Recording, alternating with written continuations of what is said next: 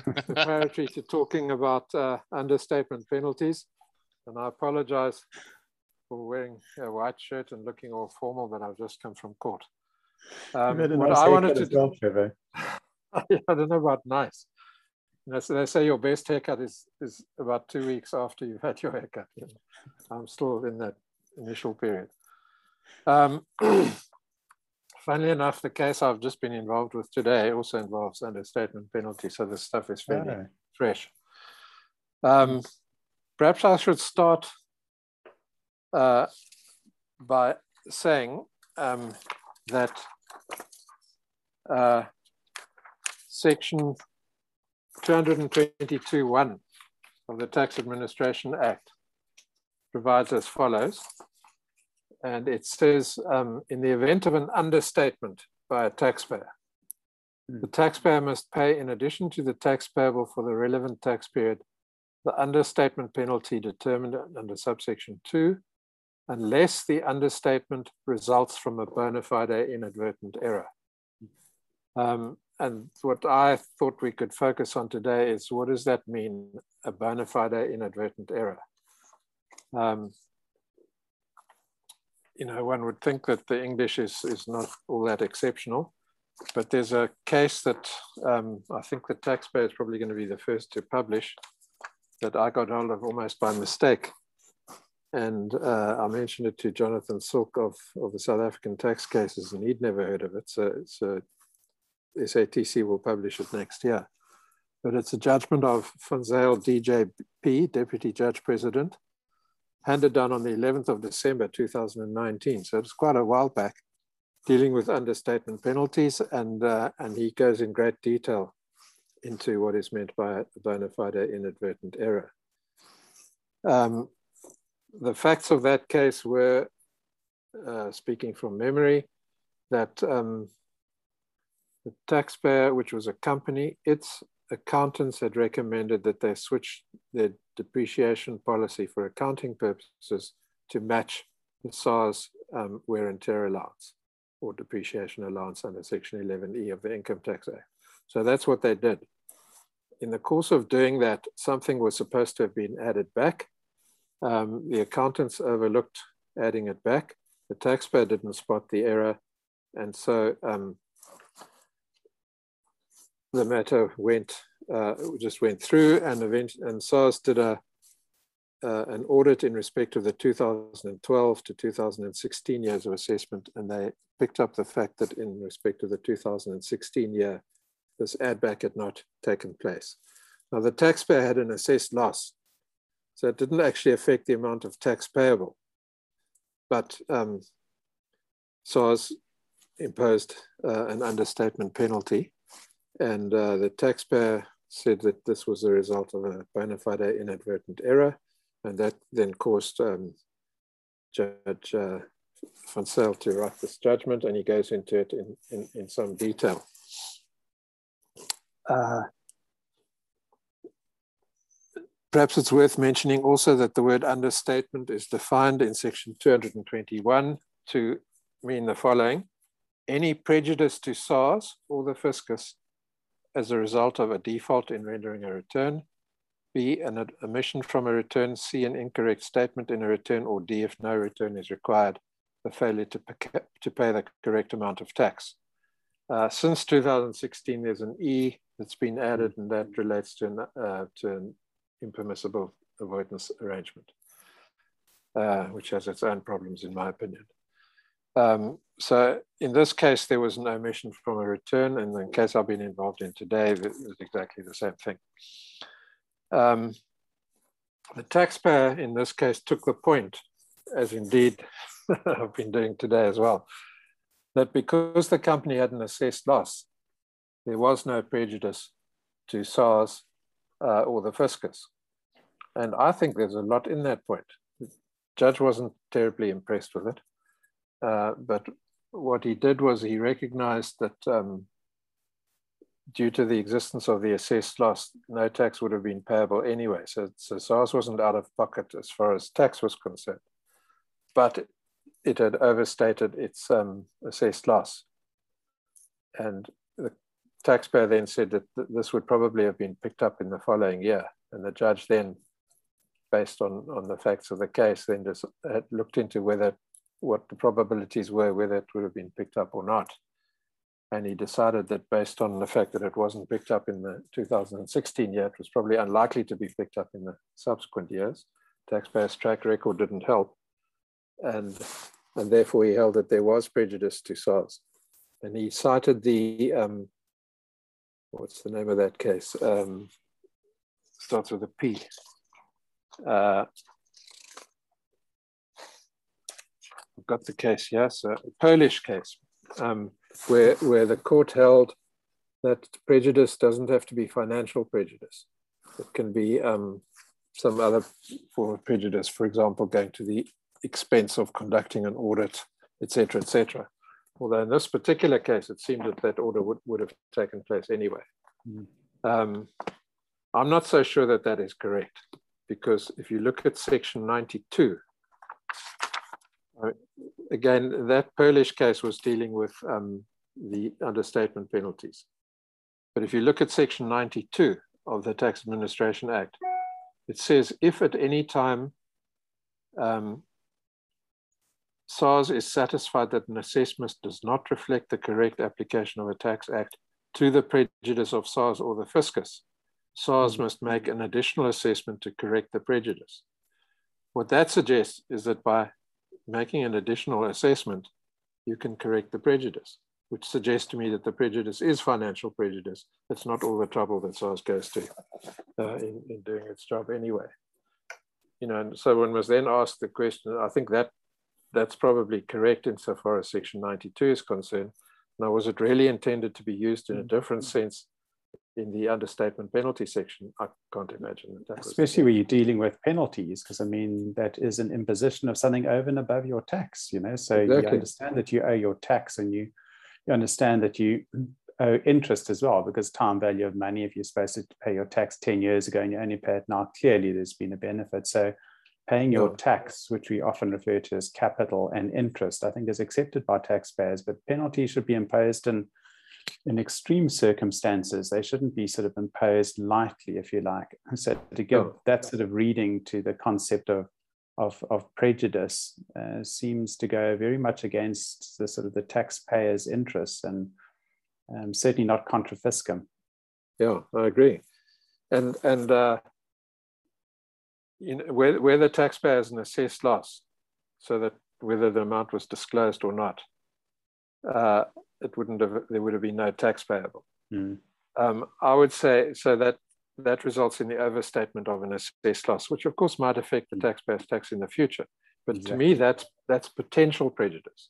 The fact yeah. is that it was picked up, was picked mm. up by SARS and they've corrected the prejudice. So mm. where's the hmm. actual prejudice? And, you know, what, it's one thing to say prejudice doesn't is not limited to to financial prejudice. It's quite mm-hmm. another to say that it covers potential prejudice. So I, I think the court was wrong on that on that aspect. And especially if you can, as you say, if you can rectify it, you know, you say, yeah. would SARS have collected any more tax? No, they wouldn't because the company wasn't in an assessed loss position. So yeah. that yeah. doesn't that doesn't feel like a prejudice. It's interesting because tax benefit under GAAR includes the situation where you're in a tax loss because it refers specifically to a postponement of a tax liability. So, you know, that's a completely different concept and different definition. But sort of oh. interestingly, if you, if you, you know, part of a tax benefit is if you sidestep an anticipated tax liability, even if you're in a tax loss position. Um, but again, that's a, you know, different, different term, different definition, different context. Yeah, um, yeah. I, I, don't, I don't like that. I don't. That does. I don't. That doesn't sound right to me, Trevor.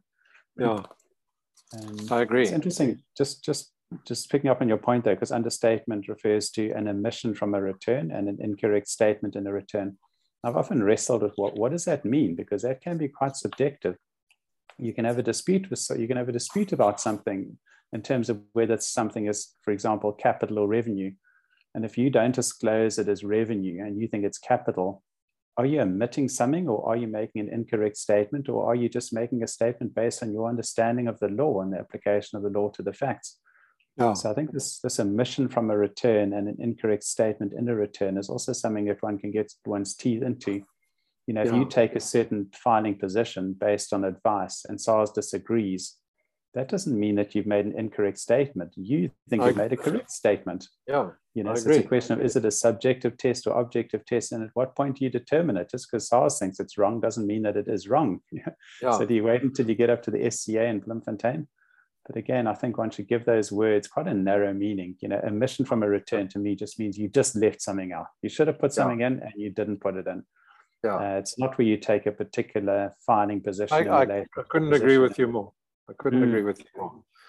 Um, uh, and, and I think this judgment of Van Zyl DJP, he, he actually supports that. Uh, good. Um, what, what he says in paragraph two, 42 of his judgment, he said, and this is a quote from his judgment, it may be reasonable for a taxpayer in the circumstances and absent any reason to believe it to be wrong to rely on professional expert advice and guidance on the appropriate tax treatment of differing heads of income and profit and loss, which are not straightforward and of which the taxpayer has no or little knowledge. A reasonable taxpayer in circumstances where this where there is need for expert advice would obtain such advice with a view of ensuring that his tax return is correct. So I think he accepts that point. That's spot on. And, I like and, it. Yeah. Um, so there is a redeeming feature of, of this judgment.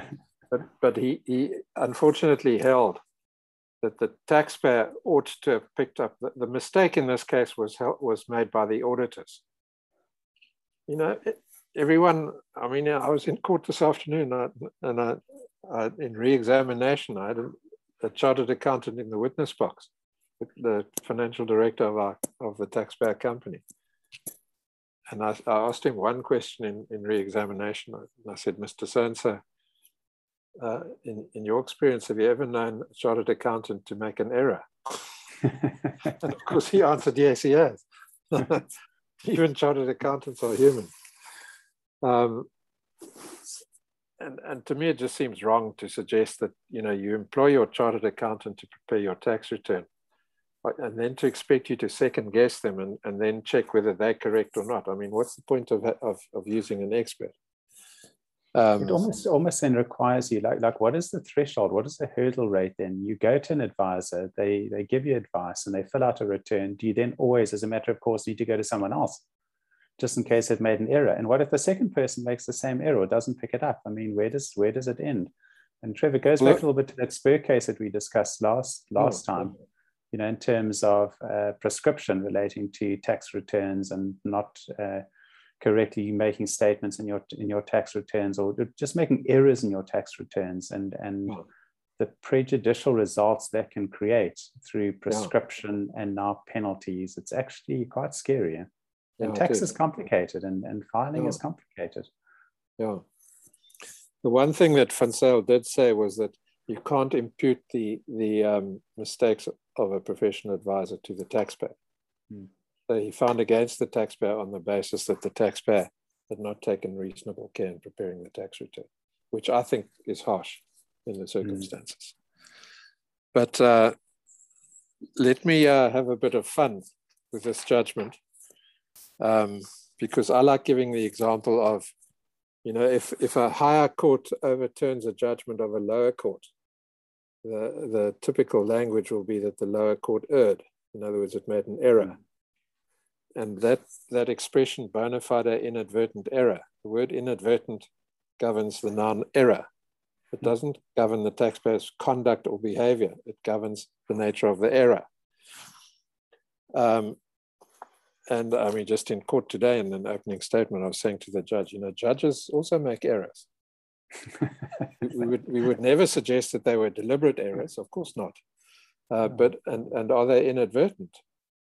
I would think the answer is yes, and to, to suggest that they're not so. would be would be impertinent, you know. At least be contempt of court. But somehow, when it comes to the taxpayer, the, the, the shoe is on the other foot. But anyway, um, in this judgment, Van made three errors. And it's quite interesting to test his own judgment against the errors that he made given that we're talking about bona fide inadvertent errors. And that's what his whole judgment was about. Mm. Firstly, he referred to the Africa cash and carry case. And he, he misspelled Africa and he made it African cash and carry with an N at the end of Africa. No, we would all accept that's that's a bona fide inadvertent error. It's just a spelling mistake. No one's going to quarrel about that. Mm-hmm. Um, slightly more serious, but I think also, uh, as as von put it, an excusable error. He, he, he, says, you know, certain errors are excusable. I don't like that statement. It, it implies that, that, that you are prima facie liable, but then you can be excused. I think, well, if, you, if it's a bona fide inadvertent error, you don't need to be excused. You're mm. just not liable. But his second error was he said that the, the judgment was written by Navsa JA. It wasn't. It was written by Koen AJA. And again, I would say that's an inadvertent, uh, uh, a bona fide inadvertent error. Navsa JA was the senior judge. So if you just look at the very top of a law report and you see who the judges were, Navsa's name would be there first. And he probably just took that name and attributed the judgment to him. But in fact, Navsa didn't write the judgment, despite the fact that he was the senior judge. But again, you know, that who cares? I mean, yeah, it is quite important who writes the judgment, but not perhaps not of earth-shattering importance. But he made a third error, which I think is quite important right at the end of his judgment, he just said that costs must follow the result. So the taxpayer lost the case, so the taxpayer must, must pay the costs. Now, what he overlooked, and maybe counsel should have drawn this to his attention, but everybody seems to have overlooked section 130 of the Tax Administration Act, which says that either the taxpayer or SARS can only get costs if the other party's mm. grounds are unreasonable. There has to be a finding that they're unreasonable, and then you can get costs and he, he just wasn't aware of it. And I think that's a fairly serious error. Now, if you apply that to his own judgment, was that a reasonable mistake to make? I'm not so sure. So apply, apply his own test that he's laying down in this case to his own judgment. I think mm. he's made an unreasonable error. I think he should have to pay, pay an understatement penalty. Well, I'm, I'm, obviously talking nonsense now, but uh, you know, one must be realistic about these things. Even judges make mistakes. We all make mistakes. Uh, and I think the, you know, the, the mistake that SARS makes all the time is they don't see whether the, whether the error was inadvertent. They look at the, because the taxpayer deliberately claimed a certain deduction and so therefore it's not inadvertent. That's not the point. The point is whether, if the taxpayer was mistaken, was the error inadvertent? And if you've been advised that something is deductible and you deduct it, as you were saying, Peter, I mean, that um, there's nothing wrong with that. Interesting thing that's sort of also relevant in terms of understatement penalties is section 223. And interesting, Trevor, how sort of the concept of a 223 opinion has crept into our tax lexicon. We're hmm. quite often asked as advisors to provide us, provide me with a 223 opinion. Yeah. And that's how it's become, as I say, it's become part of our sort of lexicon now as, as tax advisors. And that's on the basis that if you provide a tax uh, payer with an opinion as a registered tax practitioner, they can get out of understatement penalties. But there are a couple of nuances there, Trevor, you know, because uh, taxpayers often think it applies across the board. It only applies to what's referred to as a substantial uh, a subst- uh, substantial understatement, a yeah. substantial understatement, which sounds like that's a significant understatement, but that's actually the lightest of all of the categories of behavior in section 223 and the table in 223. So yes, you get out of penalties if you get the right opinion from a registered tax practitioner, but it's it only applies to, to this that category, doesn't apply to the other categories. Yeah. And a couple of points as well. The opinion needs to be given before the tax return goes in. Needs to be based on all correct facts as well, which as a tax advisor, you're not sure about. So you have to assume that that is the case. Yeah. And it needs to state that the position of the taxpayer is more likely than not to be upheld, which is also quite interesting. Yeah. When we give tax advice, taxpayers often try and hold a hold us to a higher standard. You know, if you say more likely than not, that sounds like 51%. And they don't want 51%. They want the first. They want 75%. Exactly. They want you to say it would. They want a would level yeah. opinion, not a should level opinion or yeah. may level opinion. So uh, that threshold is quite low but one needs to remember to always include that wording in opinions and, and taxpayers again are quite sophisticated ones kind of understand that you know in your fairly standard wording around 223 but you know that to me is an interesting development yeah uh, one aspect of this judgment of Zyl, and I think he might have a point here, I you know, need to perhaps think it through a bit more thoroughly.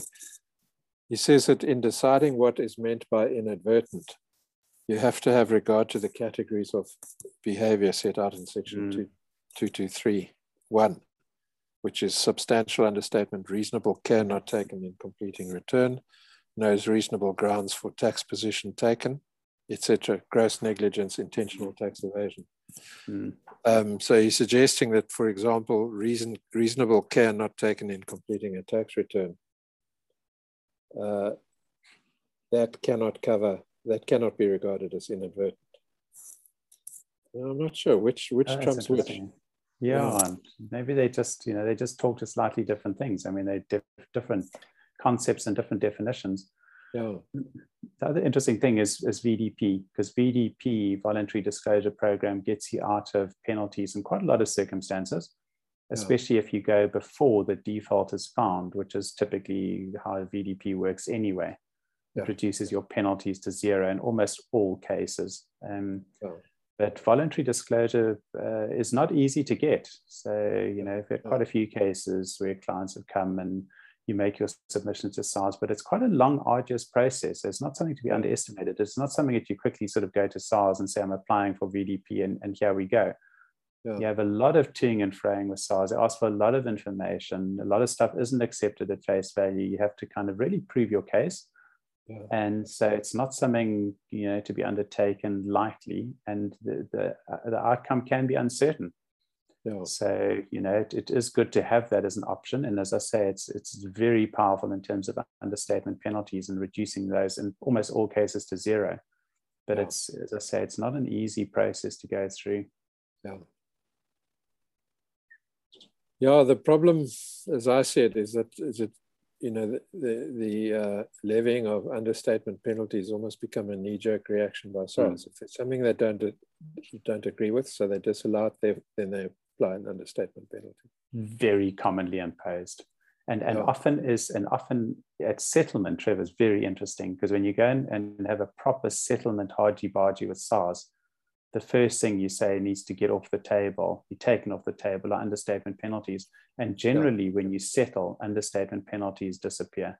Yeah. So there's no doubt that that can be a bit of a bargaining chip as between the yeah. taxpayer and SARS. Um, and it gives SARS obviously a, a, stronger bargaining or negotiating position going in if there are the understatement penalties, which can ultimately be reduced potentially to zero in the context of a settlement discussion.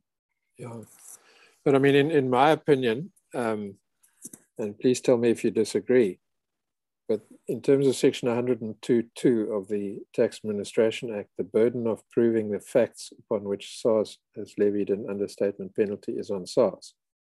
That, that being the case, I think when in the SARS Rule 31 statement, they should have to plead uh, the basis on which they've come to the conclusion that there's no bona fide inadvertent error because that, the absence of a bona fide inadvertent error is a jurisdictional fact which must be present, must be absent in order to levy a bona, uh, an understatement penalty. And I think they need to get their act together a bit by actually pleading that properly, saying why they think that, what the basis on which they think that. Mm. And, uh, and, and then in court as well, you know, I mean, typically they just make allegations. And that, that's not how you discharge the burden of proof.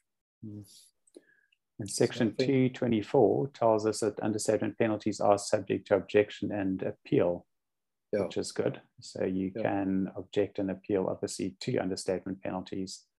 And um, generally, taxpayers do do that um, for some of the yeah. reasons you've articulated, Trevor. Yeah, yeah. And I think I, I think, think for SARS, sorry, I think for SARS to have the burden of proof is something new to them. That, mm. it'll take a while before they get used to it. Anyway. You know, and and it's something that you know, as, as you say, sort of often understatement penalties, penalties are just added on to an assessment. You're not sure how much consideration gets given to that.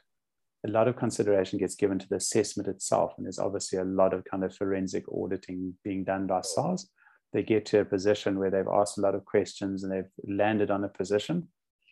They send you the notification of, of audit findings and there's often long explanations for the technical position, and there's just penalties at the end.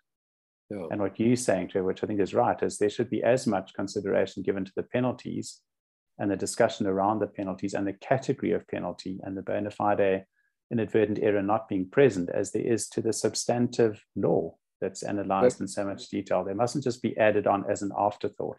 Exactly. I think that's and, 100%. Uh, yeah, and the, and the um, the uh, matter I've been involved with today, there are two occasions where SARS invites the taxpayer to, to make any representations within 21 business days as, as to um, why penalty should not be imposed.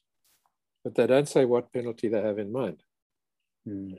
So, I mean, how, what kind of process is that? They should say mm. we hmm. have we we uh, propose levying a penalty of let's say 25% or whatever it might be for mm. this reason, and we now invite you to make representations why we shouldn't do that, then, then you've got something to work with. But where it's mm-hmm. just in a vacuum, you know, it's it's it's it's it's not. And I think um, I think uh, the, our judge in this case is is alive to the point. And but what we need is what we need is some good authority from the from the Supreme yeah. Court of Appeal. Over to you, Trevor. But especially where SARS are so focused on, on tax avoidance, because tax yeah. avoidance, we see a lot of tax avoidance assessments now, and they're yeah. the standard case percentage is 75%. That's a proper number. Yeah. So if SARS is going to go in using GAAR, anti-avoidance, and for a standard case, that's the repeat case is 100%, and then it goes up, uh, is 75%. That's, that's a significant amount of tax. Yeah. And that should be properly justified and and and, and I think you know. Uh, tell me if you disagree, but but um, notwithstanding the way the Tax Administration Act is worded, that if there's if there's an understatement, then an understatement penalty must be levied. At the end of the day, and I think a court will recognize, at the end of the day, the purpose of a penalty is to punish, and the the punishment should fit the crime. You know. Mm. Yeah, and I think it takes us back to these sort of omissions and incorrect statement positions as well. You know, that SARS should have consideration to that and yeah. and see why the understatement penalty may not it may not be appropriate to to oh, yeah. to levy it in in any instance. Yeah. So, what's the moral of the story? Um, watch out for penalties, and and uh, you know there are arguments that can be marshalled, and um, there are points that can be taken. And get your Section two two three opinion because that definitely helps. Absolutely, yeah. tax practitioner, get it in time, make sure it says the right stuff in terms of the two two three wording. Yeah. And um, you know, and when the dispute comes along or the assessment comes along, then be sure to know that you can argue against understatement penalties. And as I say, they are subject to objection and review as well. Yeah. Okay, well, thanks very much. As always. Yeah. Yeah, yeah, nice to chat and uh, we'll do it again soon. Onward and upward. Thanks. Cheers. Thanks, Peter. Nice to see you. Cheers. Cheers.